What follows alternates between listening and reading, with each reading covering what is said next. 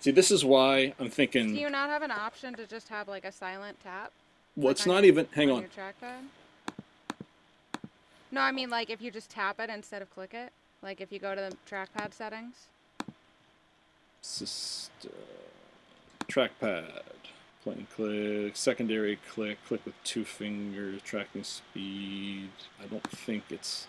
Well, there should be one that says tap to click. Tap with one finger. Tap. It might be at the bottom. Nope. There's tracking. Sp- set up Bluetooth trackpad. Tracking speed. Tap to. Okay, tap to click with one finger. Yeah, turn that one on. Oh, neat. Yeah. Yeah. Hey. See? See? Oh, see, I, I ended up clicking. I'm so used to clicking, I'm going to keep. What's that clicking noise? Um, I'm going to keep doing that. Thank you, tech support. You're welcome. Hi, this is Mark, And this is Emily. And, And we, we could can do do this all day. A podcast where we review all the movies in the Marvel Cinematic Universe.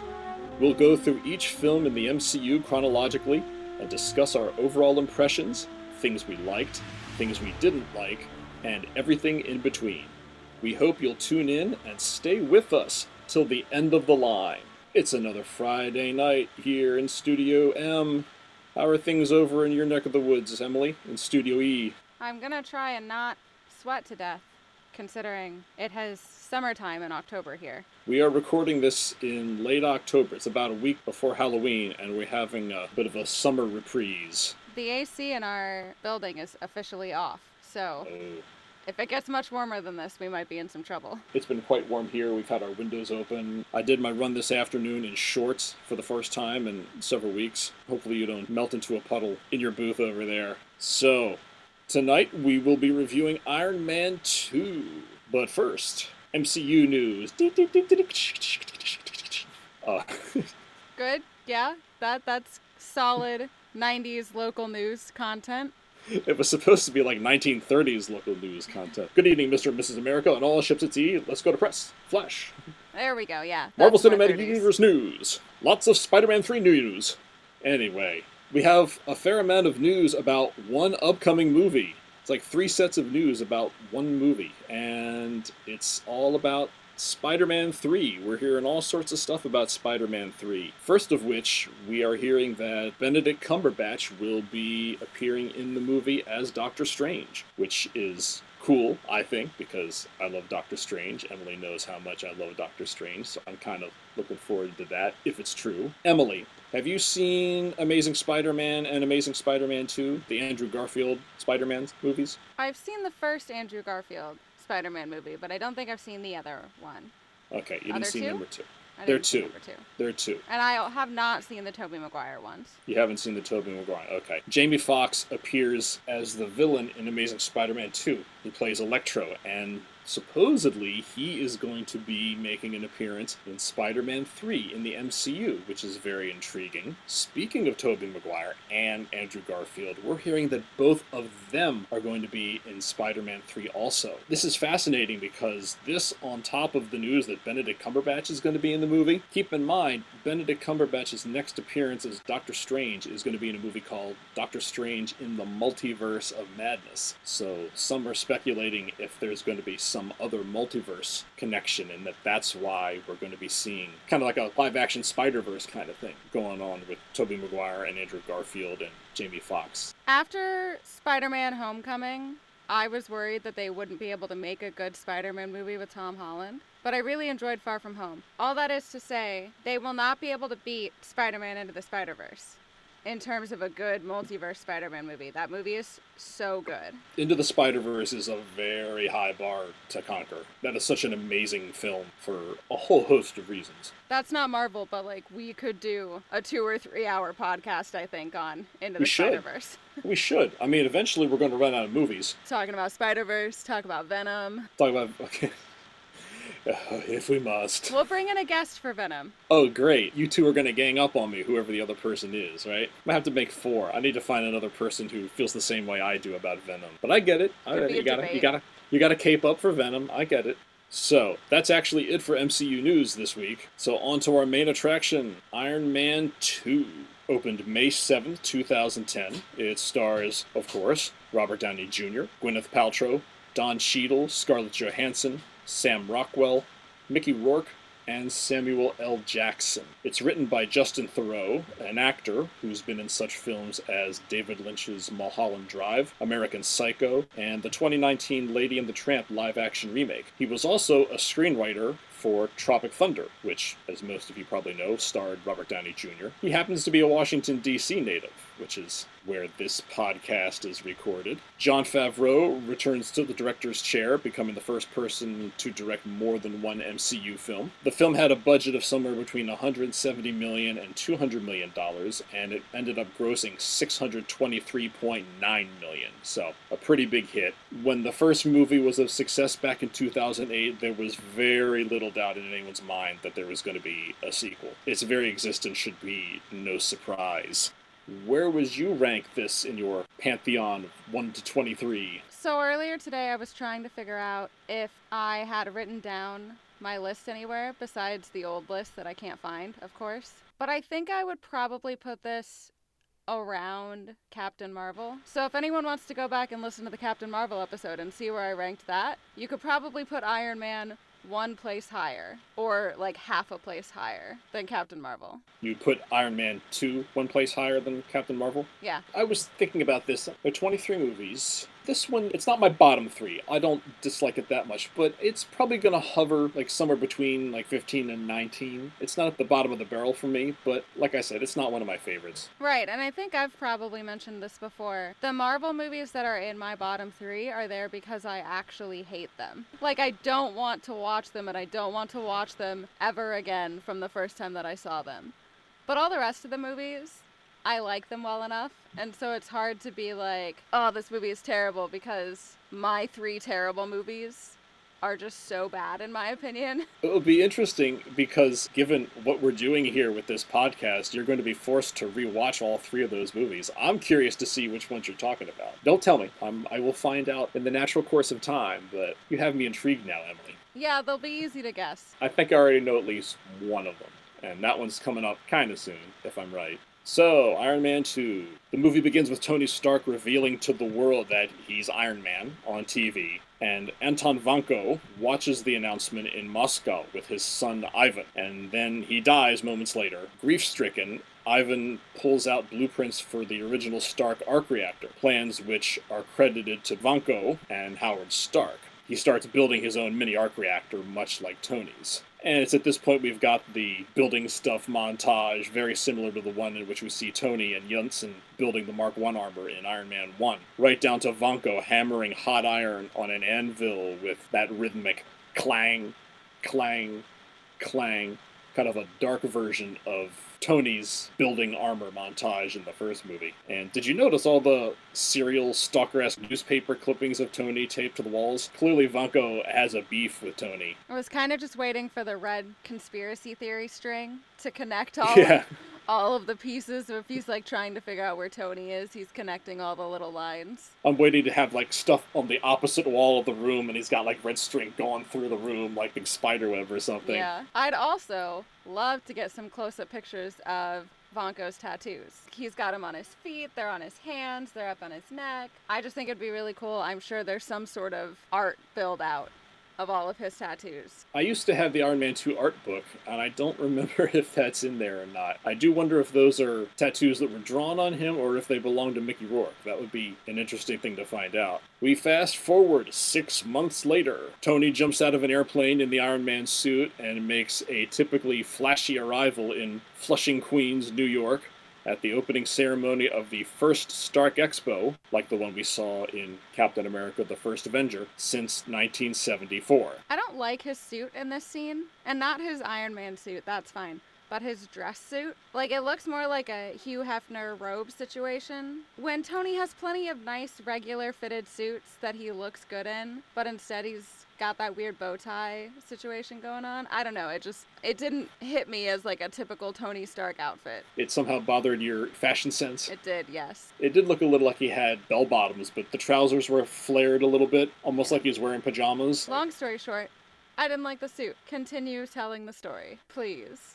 Storyteller. Very well. This scene made Shoot to Thrill leapfrog over Sink the Pink to become my favorite ACDC song of all time. I keep thinking you hear a lot of ACDC in this movie. You really only hear two songs, but the sensibility of that band just kind of lingers in anything related to Tony Stark. I also love, for all the gee whiz factor of Tony's arrival, it's still not perfect. He hits one of the fireworks on the way down and gets knocked back, which I always think is really funny. I laugh at that every time I see it. Whenever anyone asks me what I want to do for my 50th birthday party, I refer to them to the scene of Tony landing at the Stark Expo. Uh, I would like to do that. I don't think it's actually going to happen, but one can dream. You know, I'm not sure I'll be able to show up in an Iron Man suit. Going to take a wild guess that my wife will take issue with the cheerleaders, but I'll take what I can get. Yeah, I think I'd agree with her. No one needs the cheerleaders. This is Tony. Tony is the embodiment of a little much, isn't he?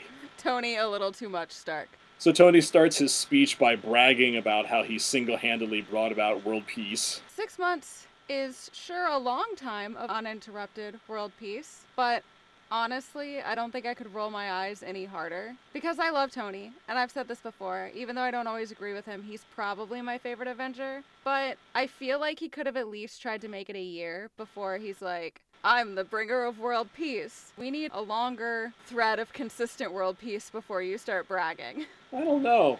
And the way the world is now, the way it has been for a long time, one month of uninterrupted world peace sounds like an accomplishment to me, let alone six. Even though we see Tony starting to grow a little bit and starting to mature a little bit, when it comes down to it, Tony is always going to be Tony. I love his speech. I'm not saying that the world is enjoying its longest period of uninterrupted peace in years because of me. I'm not saying that from the ashes of captivity, never has a greater phoenix metaphor been personified in human history. I'm not saying that Uncle Sam can kick back on a lawn chair sipping on an iced tea because I haven't come across anyone who's man enough to go toe to toe with me on my best day. Please, it's not about me. How he throws that in at the end is just, Of course, just yes. priceless. But It's- please, it's not about me. It's never about you, Tony, of course. And then we get the little film flashback to his dad. This is the first time that we see John Slattery playing Howard Stark. And he looks very Walt Disney esque, doesn't he? Yeah, he does. I don't think I've seen many pictures of Walt Disney, but I think in my mind, if I picture Walt Disney, I kind of picture Howard Stark. Just because the look. And I think also the music in that video plays a role in that too, of Mhm. providing this, whether or not it's true, like wholesome, idealistic version of Howard Stark that the whole world seems to have. And the music is, you know, of course, that 50s housewife commercial music. Do, do, do, do, do, do, do, do. Like one, one of those compared to all of Tony's rock music. There we go. Slapped with another cease and desist letter from the people who own the rights to that song, from Desi Arnaz and Lucille Ball's uh, descendants. That's fine. They Um, seem nice but- enough. But yeah, I, I agree totally. It's got that late 50s. you know, dun, dun, dun, dun, dun, dun, dun. And, you know, the way he's talking about the future. We're doing things to build the future, and it's very Walt Disney esque. So, while the film reel of his dad is rolling, we see Tony pull out a small device, and he uses it to check his blood toxicity level. Hmm, which, of course, raises some eyebrows among moviegoers, I'm sure. And while Tony is leaving the event and he's being bombarded with all of these extra people, Stan Lee's cameo in this movie is when he's Larry King, right? I believe so. Excelsior! Sorry, I had to do that. I don't have a great Stan Lee impersonation. I've been working on it. Hello, true believers! I gotta work on that. Tony is subpoenaed to appear before a hearing of the Senate Armed Services Committee the next day. The feds want to take the Iron Man suit.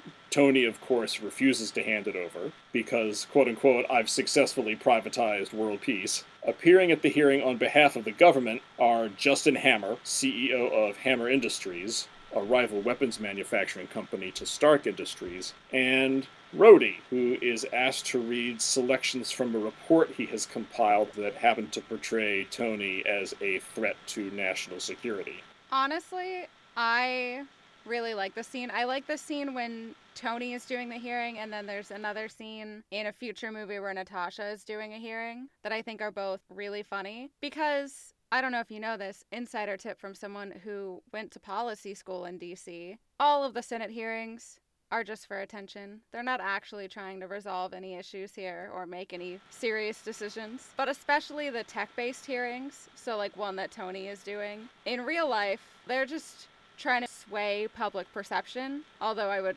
assume that the public already has some opinions TM of Tony Stark. I don't think they need a Senate hearing to do that. That's definitely what Stern is doing here. Like Stern and Hammer together are trying to make Tony look bad, and Stern doesn't even have the capability to do it on the way that Hammer does. He just knows what to say to make little things stick. And also Stern is later Hydra. Spoiler alert. On the topic of tech, since this is a Tony Stark movie, we're finally seeing that he's migrated to the iPhone style of phones. So that's nice. We've entered the modern era of cell phones here. Tony Stark has entered the teens. And then, of course, Hammer. This is the first time we get to see him really. Is such a tool.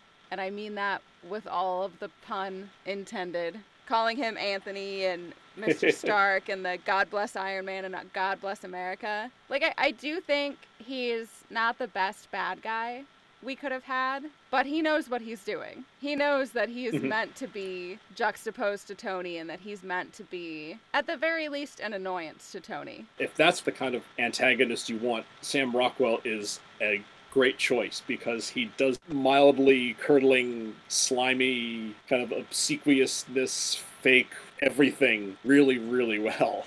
While all of this is going on, we see Ivan Vanko completing his whiplash suit. And we also discover that the palladium core that powers Tony's mini arc reactor is slowly poisoning him. Jarvis tells him that there's no other element on Earth that will suffice as a replacement.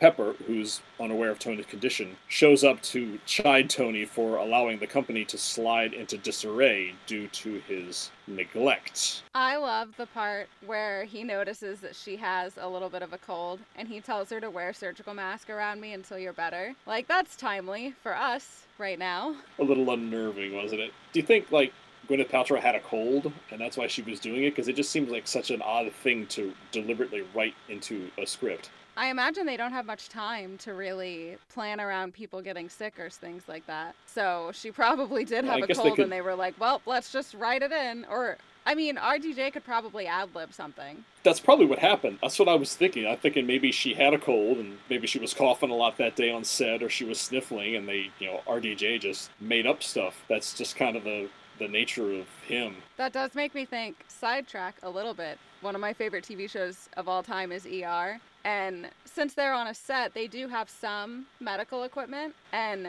actors have gotten sick or like gotten colds on set, and they have medication there. So you'll see sometimes a strategically placed IV stand because one of them is getting saline or fluids to stay hydrated while they're on the show. Seriously? They actually have an, an IV Yeah, put they in while have they're filming? they have all the stuff that they need. They have medical people to consult on the show. So somebody there knows how to put in an IV. That sounds like kind of a stressful show to be on if you're dehydrated to the point where you need to be intubated intravenously. Sorry for the side quest. Side quests Yes. on this show? No.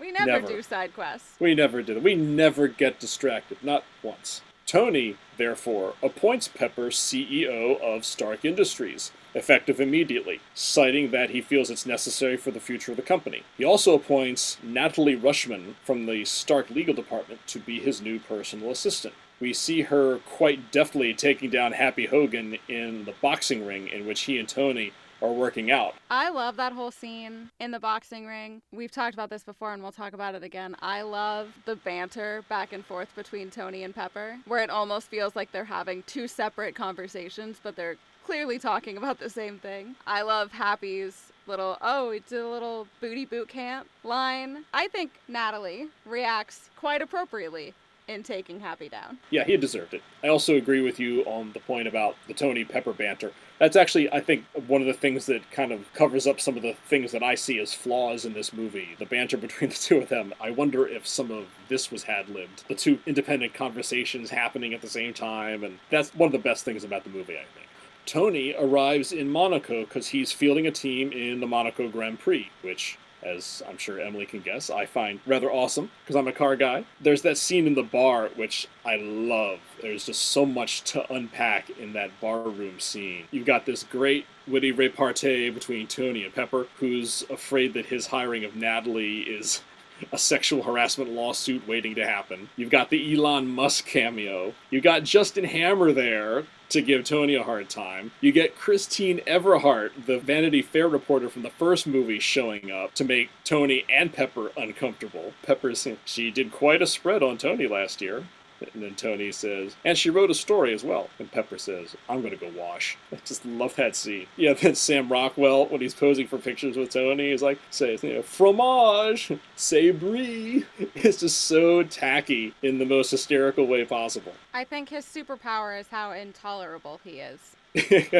I also like when he does that slight breaking of the fourth wall when Tony's in the bathroom and he looks up at the mirror and he says something like, Well, what would you do? Yeah, I had never noticed that in all the times I've seen this movie. Yeah, that was kind of a, a unique moment. Because they don't do that ever, I think. No, I There's think. There's never an acknowledgement of the audience, essentially. I don't think you're allowed to do that unless it's a Deadpool movie. Right, right, yeah. Well, that, that one, yeah. Speaking of Tony's blood toxicity, it's continuing to rise. So, in a fit of what I can only guess is death wish type bravado, Tony decides to race the Stark Grand Prix car himself. And surprise, surprise, Vanko attacks Tony on the racetrack with the whiplash suit and its electrified whips. Pepper and Happy arrive with a portable Iron Man suit, of course, which Tony then uses to subdue Vanko rather quickly. Okay, I get that Vanko knows that Tony is going to be in Monaco because he's fielding a race team there. I get that. But how did he know that Tony was going to be racing himself? It was like Vanko showed up on the racetrack expecting Tony to be there. Or did he just get really, really lucky? I think a lot of this movie is just Vanko getting lucky. The further we get into it, I think a lot of it is just down to solid timing that only happens in a movie.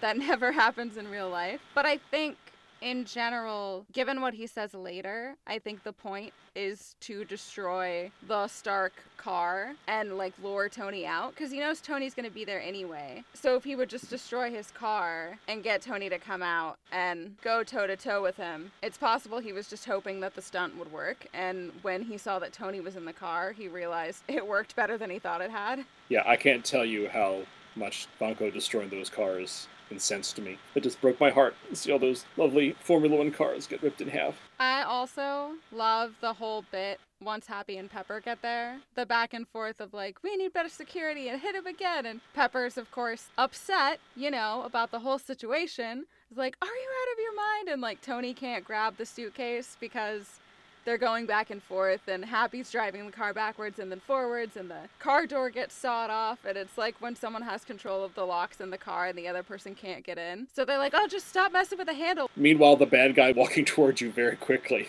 It was a lot of sort of comedy of errors sort of thing.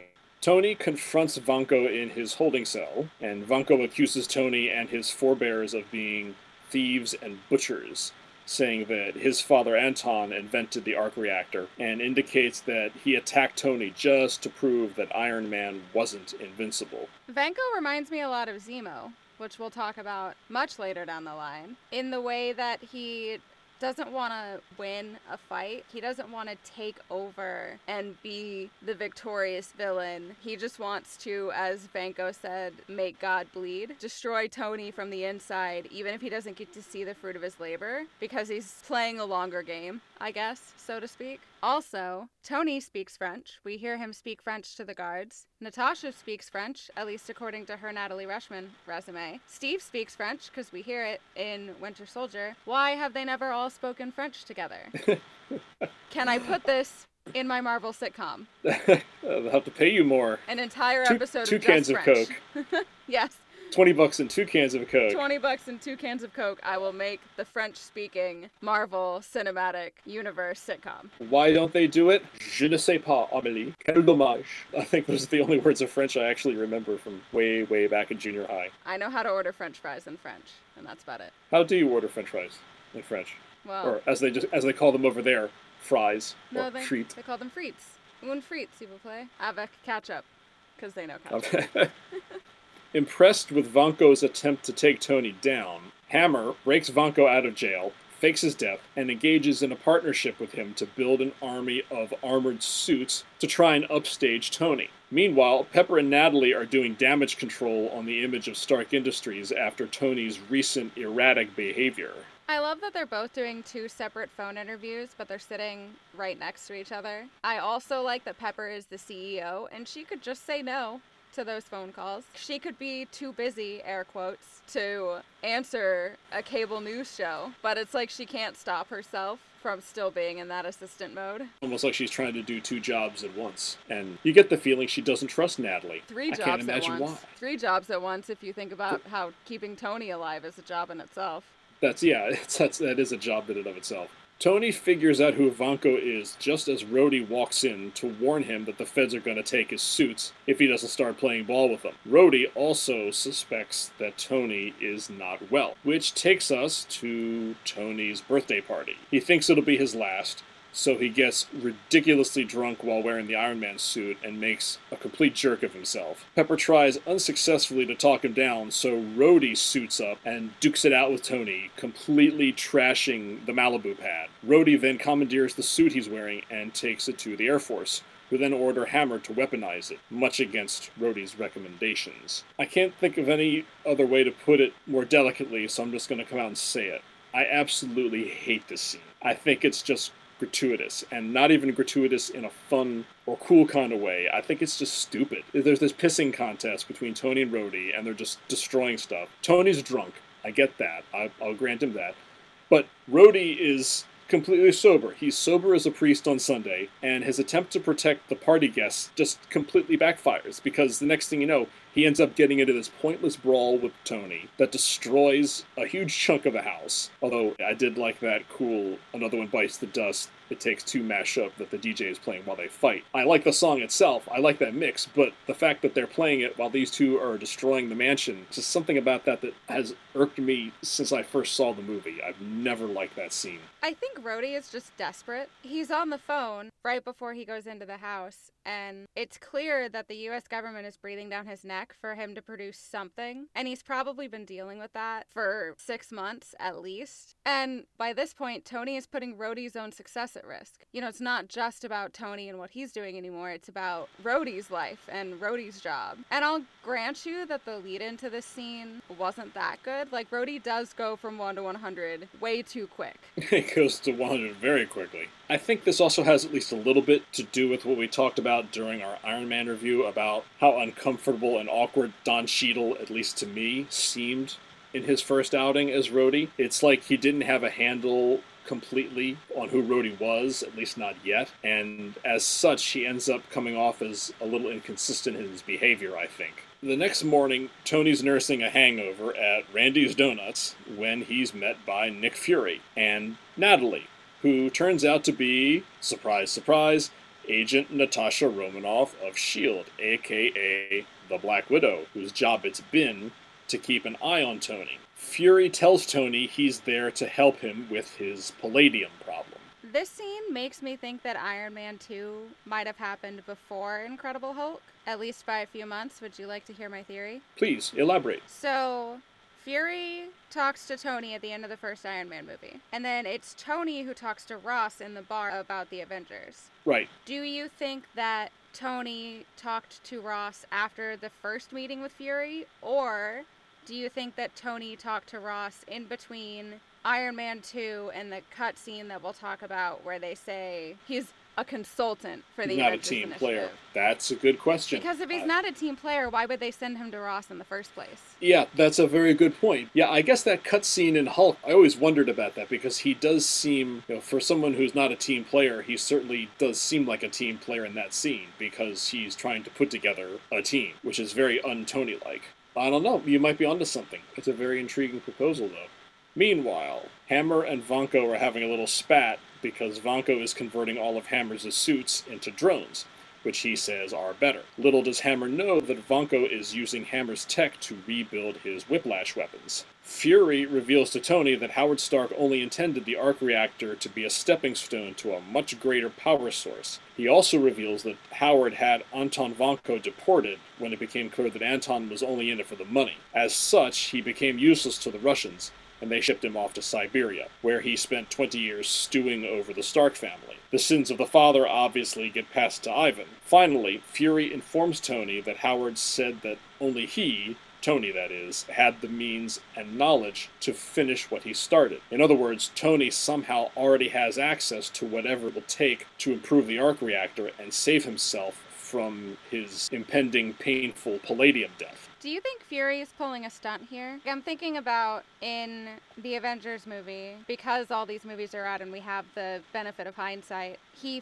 finds Coulson's Captain America trading cards in his suit for the purpose of inspiring the team. But Fury is a spy. Even if he is telling the truth, I don't really trust him. And Howard does say in the video that Tony watches that Tony will figure it out, but there's no way that Howard could have actually known that. Maybe Tony just needed a kick in the pants and Fury knew what would work. You know, I think this movie does expose a lot of Tony's daddy issues, I guess. hmm And I think Fury knew that. I think Fury knew talking about Howard and bringing in Howard would help, but I don't think Tony already had it in him. The only thing is, I'm just going to talk this out loud. Fury knows that Tony is dying. Regardless of how he feels about Tony personally, he doesn't want him to die because he's just too important to what he's trying to put together. I'm not sure what sort of gamesmanship he could engage in that would somehow make Tony cure himself. It seems like quite a gamble to take when this guy's life is on the verge of ending. I don't know if that makes any sense.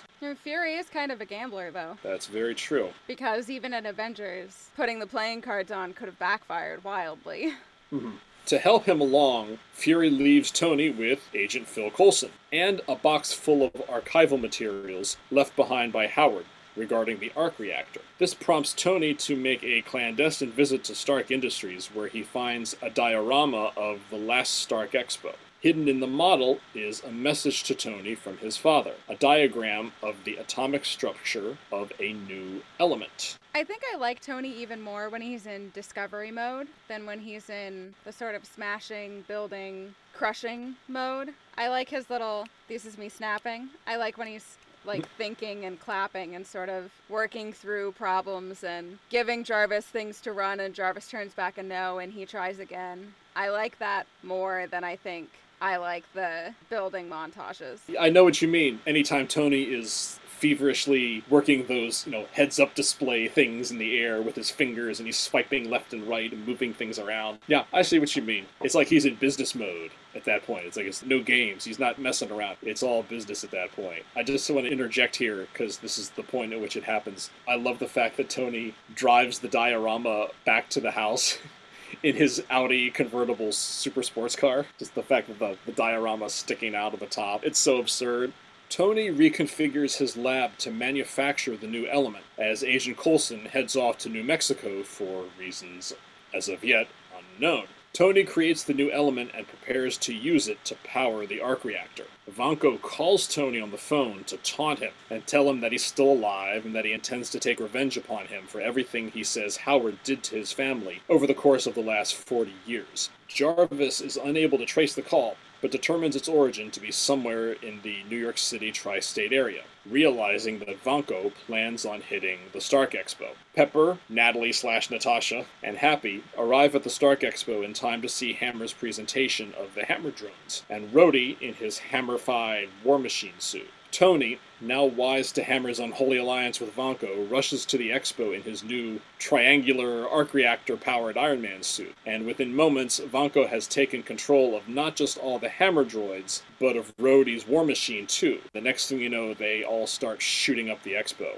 And this is where we do get that very cool fight between Iron Man, War Machine, and the drones. One of my favorite scenes in the whole movie. That little boy that Tony saves in the middle of the fight, that little boy supposedly is Peter Parker, which I think is really cool. How exactly does Tony know that Vanko and Hammer are working together? I mean, just because they happen to be in the same area and they're both bad doesn't necessarily mean that they're in cahoots. Um, did I miss something here? If you watch the scene, and I'll say this because I just watched this today before we started the podcast recording. Tony doesn't even really give Hammer the time of day. His beef is more clearly with Vanko, and where else would Vanko be right now if he wanted to take down Tony? Like, he would be at the Stark Expo and he would be at the main presentation, and that just so happens to be Hammer's presentation. And it just so happens that Vanko and Hammer both have it out for Tony. And I don't think Vanko technically could be considered in cahoots with Hammer, because he's just using it toward his own end. And Hammer sort of rightfully presumes, based on his own knowledge, that the drones can't do anything more than make salute.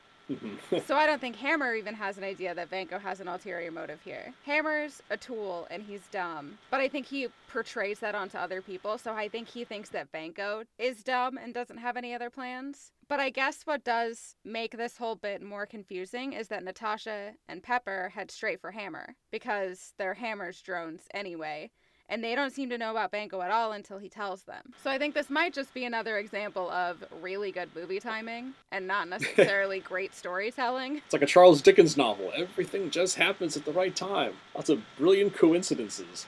Natasha roughs up Hammer, who reveals that Vanko is running the drones from Hammer's New York City headquarters. She and Happy head there, and we get to see the Black Widow in action for the first time as she beats the living crap out of a bunch of guys in the same span of time it takes Happy to subdue one dude. Vanko is gone, but Natasha is able to reboot Rhodey's suit so he can regain control of it. Now we get that cool scene where Tony and Rhodey are fending off all the remaining drones before Vanko shows up in this absolutely ridiculous flying whiplash suit with the gigantic, super long electrified whips. I've always liked the War Machine suit a little better than the Iron Man suit. There's just something perversely delightful about a suit that's just literally covered with guns. And I, of course, like the flashy but still subtle, clean lines of Tony's suit. Tony's Iron Man suit? Iron Man suit. Iron yes. Man suit. Okay. So, yay to the tech, no to the fashion.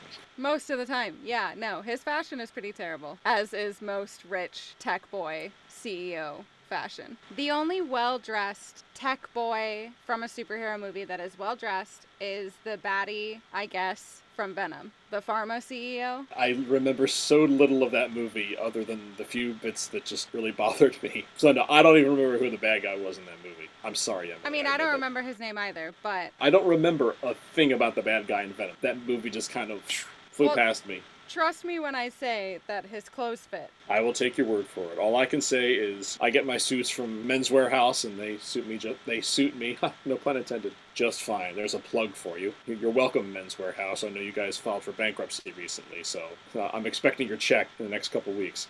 Tony and Rhodey subdue Vanko, but then he sets all the suits, including his own, to self destruct. Tony saves Pepper from being blown up. They enjoy some witty repartee and they kiss. Later, Tony's looking over info about the Avengers Initiative, as well as Natasha's assessment that Tony should not be recruited by the Avengers. Fury does decide to retain Tony as a consultant, however. And then finally, we get that post credit scene where we see Agent Coulson arriving in New Mexico to investigate a massive crater in the middle of the desert. Inside that crater is a very familiar looking hammer. To Dun, be dun, continued. dun. Dun dun. And that is Iron Man 2. This is the part where we talk about characters and actors. I think this is our first time that we've gotten to talk about characters a second round. I don't think we've Mhm. really gotten to talk about anybody more than just their one movie so far. This being an Iron Man movie, we have to start with Robert Downey Jr. as Tony Stark slash Iron Man. I like that we're slowly seeing Tony grow up into the character we see sort of at the end of his arc in the universe. He's still very much the Tony that we met and followed in the first Iron Man movie, but I think coming to grips with his mortality a second time now does change him. I think with Tony, it's probably a one step forward, two steps back process in Right. terms of character growth. Mhm.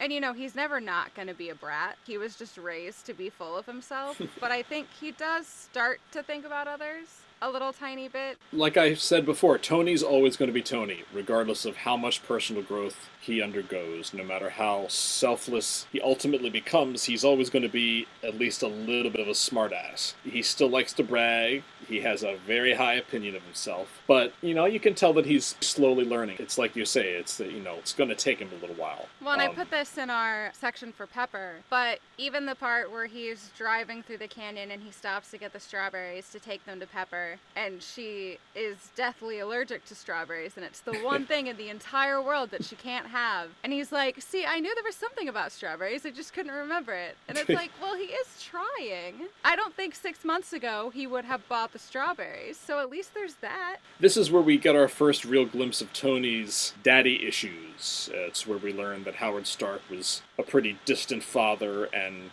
cold towards Tony for much of his life. I mean, clearly he loved Tony, but it's still entirely possible to love your kid and still be a crappy parent. Don Cheadle as Colonel James Rhodey Rhodes. I know in the last movie we both said that we liked Terrence Howard more, but I do think that the chemistry between Don Cheadle and RDJ is better. And I think even for this being their first go around, and even for Rhodey the character going 1 to 100 multiple times in this movie for kind of no reason, I do appreciate how much Rhodey did try to defend Tony during the hearing because he knew that it was a sham and a setup, but he still gave Tony crap when he deserved it. So when his character was sort of exhibiting more typical behavior and not being kind of off the rails, I think the reaction between the two of them, I think, was really, really good. I would certainly hope that the chemistry between Don Cheadle and Robert Downey Jr. was good, considering that, from what I've read, Terrence Howard and RDJ did not get along very well at all. But yes, I will agree with you on the friendship aspect. What's interesting about early Rhodey, we'll, we'll call it that, is that you know, he's still a good soldier who follows orders, and he essentially steals one of Tony's suits to give it to the Air Force, which is, at this point, a far cry from the Rhodey that we see giving General Ross the proverbial finger in Infinity War several films later. Not necessarily, though, because Rhodey does end up agreeing with Ross. Regarding. I mean, him and Tony are essentially on Ross's side in during terms of. Civil War? Yeah. Yes, that would not qualify as early Rhodey. True. But it's still a far cry from Infinity War, which is like, what, three, two or three years later. I still think the Rhodey that we see kind of at the very end, post Civil War Rhodey, I think is very different. The injury that he suffers in Civil War, I'm sure, has a lot to do with that, but I think it could just be, yeah, well, Civil War changed a lot of people. Yeah, I was about to say, so, Civil War changed pretty much everybody. pretty much everybody. But it's, you know, okay, point taken. I don't know, I just get the sense that Rhodey early on is still much more of a soldier, and it's not until much later on that he kind of develops a more independent streak. That's just the feeling right. that I yeah. get. Yeah, I would agree with that. Gwyneth Paltrow as Pepper Potts despite the fact that you see more of her later on in the MCU, for some reason, Pepper really seems at her most take charge in this movie than she does at any other point in the MCU. It's just the sense that I get. You really see her running this company and having to be on point all the time and just not taking any BS from anyone. And to complement that, and like we've talked about already, I think her chemistry with RDJ is in peak form in this movie. I think some of their dialogue was ad lib. It just seems like that to me. The Tony Pepper lines in this movie are some of my favorite of the entire MCU. Like, you were dying? Why didn't you tell me that? I was gonna make you an omelet and tell you. And then on the roof, at the end when Pepper says she's she's quitting the CEO job, she's like, "I'll I'll handle the transition." What about the press? You've only had the job for a week. It's going to see. Well, with you, it's like dog years. I mean, it's like the presidency. I don't think you get that in any of the other movies. There's just something about their banter in Iron Man 2 that I find really enjoyable. And I like to think about again, we have the benefit of hindsight, but the growth of their relationship from the first Iron Man movie all the way up to Endgame. Spoiler alert: they go from Tony as the jerk boss to this movie where Tony is the jerk, but he's also kind of a friend. But then again, he's doing the one step forward, two steps back thing with mm-hmm. knowing that there's something important about the strawberries. But what is it? I don't know. Let's bring some and try it. To Endgame, where they are fully together as a couple and they've gone through all this stuff together. It's just, it's one of the more interesting, long lasting relationships of the MCU. Anytime you have a long running series of anything, whether it be a movie franchise or a TV series, as long as you see characters growing and changing, your characters, for the most part, should not be the same at the end that they were in the beginning. And Tony and Pepper, their relationship is clearly changed considerably by the time we get to the end of Endgame. So I agree completely. It's a very sort of organically grown continuum. It's one of the best things about the MCU. Mickey Rourke as Ivan Vanko slash Whiplash, as the resident old guy in this podcast. I kind of remember Mickey Rourke having this reputation of being sort of a washed up 80s B list movie star. He was in films like Diner and Nine and a Half Weeks, which were kind of hits, Angel Heart, The Pope of Greenwich Village, and then he kind of faded into obscurity for a while, but he ended up having this mini career renaissance after The Wrestler came out in 2008. It was critically acclaimed, Oscar nominated performance, and suddenly he was a hot commodity again. And I'm sure that that was a big reason he ended up in this movie. Now, I haven't seen The Wrestler or most of Mickey Rourke's other movies, frankly, but I don't know. I must be missing something because I thought he was kind of unimpressive in Iron Man 2. I just didn't see him as truly menacing in any way, shape, or form, and I found it hard to take him seriously especially with that ridiculous Russian accent. At least I thought it sounded ridiculous. Yeah, I don't have any particular opinions about Mickey Rourke. I haven't seen any of the other movies either. I do like the character. I do like Vanko. Not so much that I care about any of his sort of intentions here, but I like a sort of quiet, brooding villain. Vanko is not the type of guy to pull the strings or be in charge.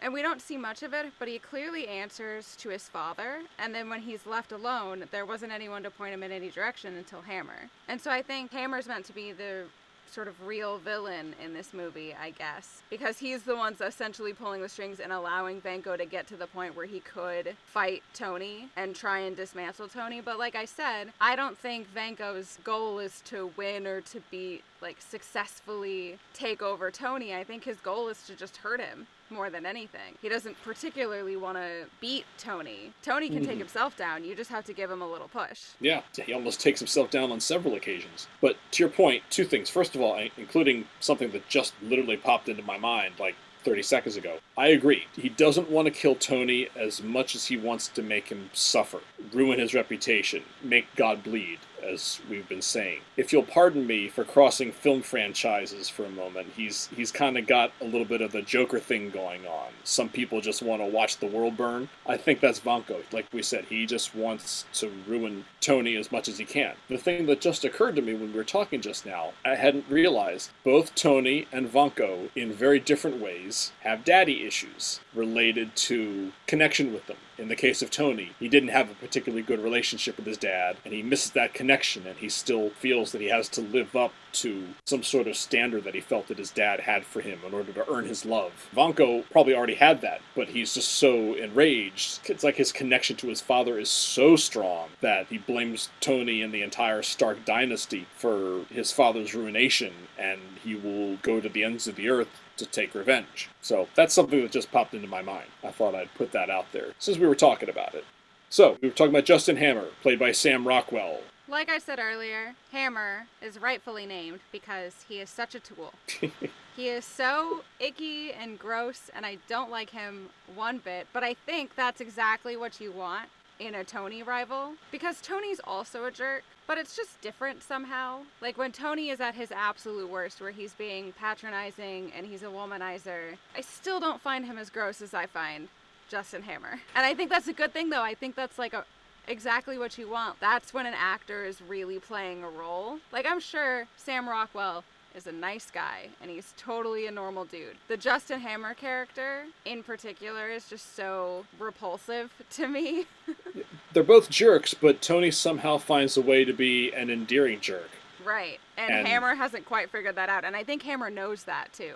Oh, I know he knows that. It's not just Tony's success that he envies. I'm sure it's it's his whole aura, is his popularity, it's the cult of personality. When he goes out on stage, it's one of my favorite scenes in the movie. When he goes out on stage at the Stark Expo, Hammer does. I don't know if it's some vain attempt to try to duplicate Tony's entrance, but you know he's doing the James Brown thing while he's walking on stage, and Pepper's kind of like rolling her eyes when he walks out on stage. He knows they're both jerks, but he knows that Tony is a much more lovable jerk than he is, and I think that's one of the reasons he hates him so much. As I said, I love Sam Rockwell as an actor. I've loved him in everything I've seen him in, like Galaxy Quest, Hitchhiker's Guide to the Galaxy. Did you know that he had a small role in the first live action Teenage Mutant Ninja Turtles back in 1990? That is something I did not find out until just this week. He does the voice of Ivan in that, in my opinion, rather disappointing one and only Ivan movie on Disney Plus that just came out. He, like you said, he does the icky, gross, slimy jerk stuff really well. I don't think Hammer is a particularly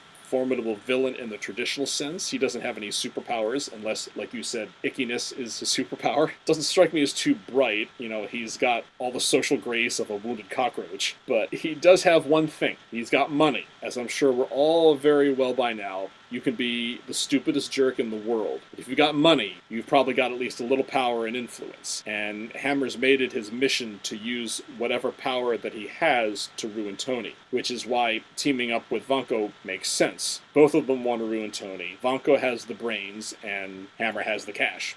Scarlett Johansson as Natalie Rushman slash Natasha Romanoff slash the Black Widow. So this is where we meet the Black Widow for the first time in the MCU, and for those of you who didn't know, Emily Blunt was actually originally Marvel's first choice for the role, but she had to pass due to her commitments to the Gulliver's Travels movie starring Jack Black, a movie that frankly I didn't even know existed. Her loss was Scarlett Johansson's gain, though, and ours as well, because I can't imagine the MCU without her, frankly. I mean, she doesn't have a particularly big role in this outing, but we do get a really good sense of the basics of the character, her abilities, and so forth. Scarlett has appeared in so many Marvel movies now, but whenever someone wants to put together clips of Natasha in action, the fight at Hammer's office from this movie almost always gets used in those clip reels. That shot of her dropping down into her signature fighting stance and looking up, it's become almost iconic. We also established her ability to take on almost any role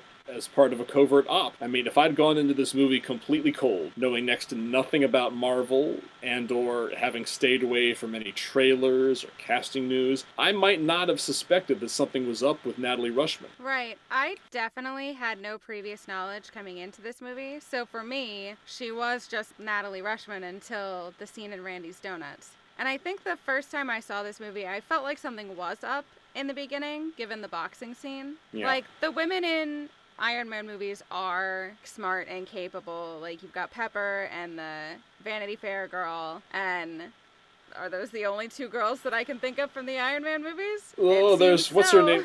There's what's her name? The, I keep forgetting the the the old flame in Iron Man three, whose name I can't remember. But Natalie Rushman is the first one who is mentally smart and also physically capable. Mhm. And so I think that was my first sign that maybe there might be something different about her because that's not typically, from our small two person case study so far, that's not typically how women are presented in the Iron Man universe. I guess if we're going to call this like a sub universe of the Marvel Cinematic Universe. Haha. But it is a superhero movie, you know, so something is up with everyone. And I think this is a good way to introduce Natasha to the universe. It sets her up well to clearly be on Steve's side, or essentially S.H.I.E.L.D.'s side, because her and Stark get off so rocky. Jon Favreau, of course, returns as Happy Hogan. It just occurred to me, Happy spends two out of three Iron Man movies getting the crap kicked out of him. Technically, he gets nearly blown up in Iron Man 3, but you get the idea. Aren't the first two Iron Man movies the ones that he directed? That is correct. I wonder why that's the case. Also, he nearly eats it in Far From Home when he's trying to protect the kids. Oh, that's true. Oh, uh, in London. That's right. I forgot about that. Yep. Poor Happy, huh? If you notice, he's in more mortal peril in the films that he doesn't direct. It's like he, he's lost that element of control over Happy's livelihood, and now he's at the whims of other directors. Samuel L. Jackson is back as Nick Fury. Apparently, he almost wasn't in this movie due to a contract negotiation breakdown, but something happened, and he ultimately ended up getting a nine picture deal. And similar to Coulson's Thor tie-in, Fury does also have the line in the Randy's Donuts about, I have bigger problems in the whole Southwest region than you. Hint, hint. I like that little call. I love that whole Randy's Donut scene. I think the first time I saw this movie, it was my dream to be able to sit in a giant fake donut and not just not be bothered by the world. You know, no one can talk to me. I'm just gonna eat my donuts here in peace. Just leave You- me alone. You've been to Southern California before. Have you ever been there? No, I have not. Wonder how many people after that movie tried to climb up. Climbing the donut. They probably got. No, man, please don't. Please climb down from the donut. We're not allowed to go up there. Ma'am, Oh. please come down from the donut. Uh, speaking of Phil Coulson, uh, Clark Gregg comes back as Agent Coulson, albeit very briefly. I think he's in this movie even less than he was in the first one. He gets a lot more airtime in the first Iron Man movie, for sure. I don't know if this story is true or not, but I have always heard a story from Clark Gregg that he said when they were filming Iron Man 2 and he got the lines and he's telling Tony that he has to go to New Mexico for this op for Fury. He asked the producers or the directors or whoever and he said, "So where's Coulson going?" They go, "Oh, uh well, uh it's it's Thor. You're in Thor." And that's how he found out. I've never heard that story before. That's pretty cool. Yeah, I'm not sure if I it's, hope it's true. but it's funny I either hope- way. I hope, yeah, I hope it's true because it sounds really cool. And I think that's the thing with the Marvel movies because you get locked in for a set, you know, like nine movies or however many movies. So they don't have to tell you about the next movie. You just know you're going to be in it. Right. So that's why I kind of believe that story. I find it more believable than some other kind of story where they just wouldn't tell you anything about any of the movies at all. But if he was already locked in for a certain number of movies and these movies sort of happen around the same time as each other, I think they could probably get away with saying, oh, well, you're in Thor, so it'll make sense then. We talk about the music of the Marvel movies all the time, so it seems only appropriate to talk about that here. John Debney takes over for Ramin Djawadi to score this film, although apparently he did continue collaborating with Tom Morello like Djawadi did in the first film. And you can kind of tell that because even though the primary composer is new, the music is overall fairly different, but there's still a lot of that heavy Tom Morello guitar in there as well. But as was the case with Djawadi's score, we still have no consistent theme for Iron Man at this point. But we do have more ACDC this time around. The main soundtrack for the film, it's basically just an ACDC greatest hits album, even though only Shoot to Thrill and Highway to Hell actually appear in the film. But it's a good album. It's a fun album to listen to. So that's it for Iron Man 2. We will be back in a few more weeks with Thor. if you couldn't have guessed from how many times we mentioned Thor. We dropped a lot of hints, which is exactly what they did in Iron Man 2. So yes, we'll be back in a few weeks with our review for Thor, and that'll take us up to like right around the holiday season. So until then, thanks for listening, everybody, and we will see you in a few weeks. Have a good night.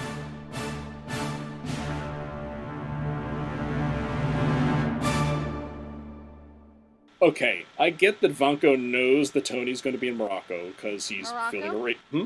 Morocco? Morocco, Morocco, Monaco, Morocco. Monaco. They're closer than you would think geographically, but no, they are not the same. Let's try that again.